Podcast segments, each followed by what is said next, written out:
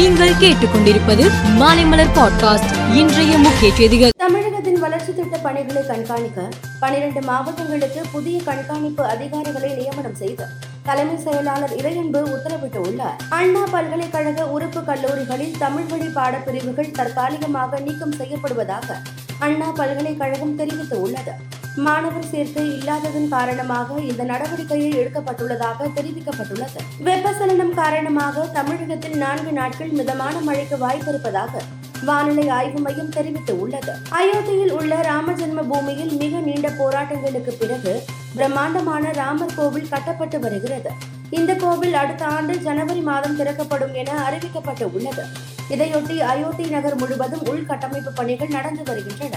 இந்த பணிகளை மாநில அரசு தீவிரப்படுத்தி உள்ளதாக கூறப்பட்டுள்ளது. ரிசர்வ் வங்கியால் பராமரிக்கப்படும் கங்க்ரா கூட்டுறவு வங்கியின் நடப்பு கணக்கில் இணையதளம் மூலம் ஏழு கோடியே எழுபத்தி ஒன்பது லட்சம் திருடப்பட்டுள்ளது.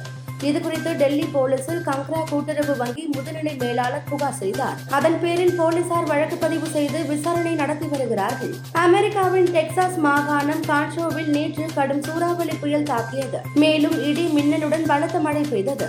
அப்போது புதிய கட்டுமானத்தில் இருந்த வீடு ஒன்று திடீரென சரிந்து விழுந்து தரைமட்டமானது. இதில் அங்கு தங்கியிருந்த கட்டுமான பணியாளர்கள் இரண்டு பேர் உயிரிழந்தனர்.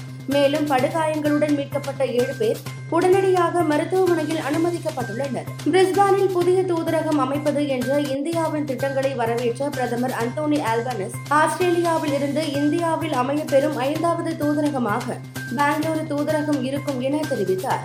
சர்வதேச கிங் பாக்ஸிங் போட்டி துருக்கியின் இஸ்தான்புல் நகரில் நடந்தது. இந்த போட்டியில் பல்வேறு நாடுகளைச் சேர்ந்த சுமார் மூன்றாயிரத்திற்கும் மேற்பட்ட வீரர்கள் பங்கேற்றனர். இந்தியா சார்பில் பதினேழு பேர் போட்டியில் கலந்து கொண்டு நான்கு பதக்கங்களை வென்றனர்.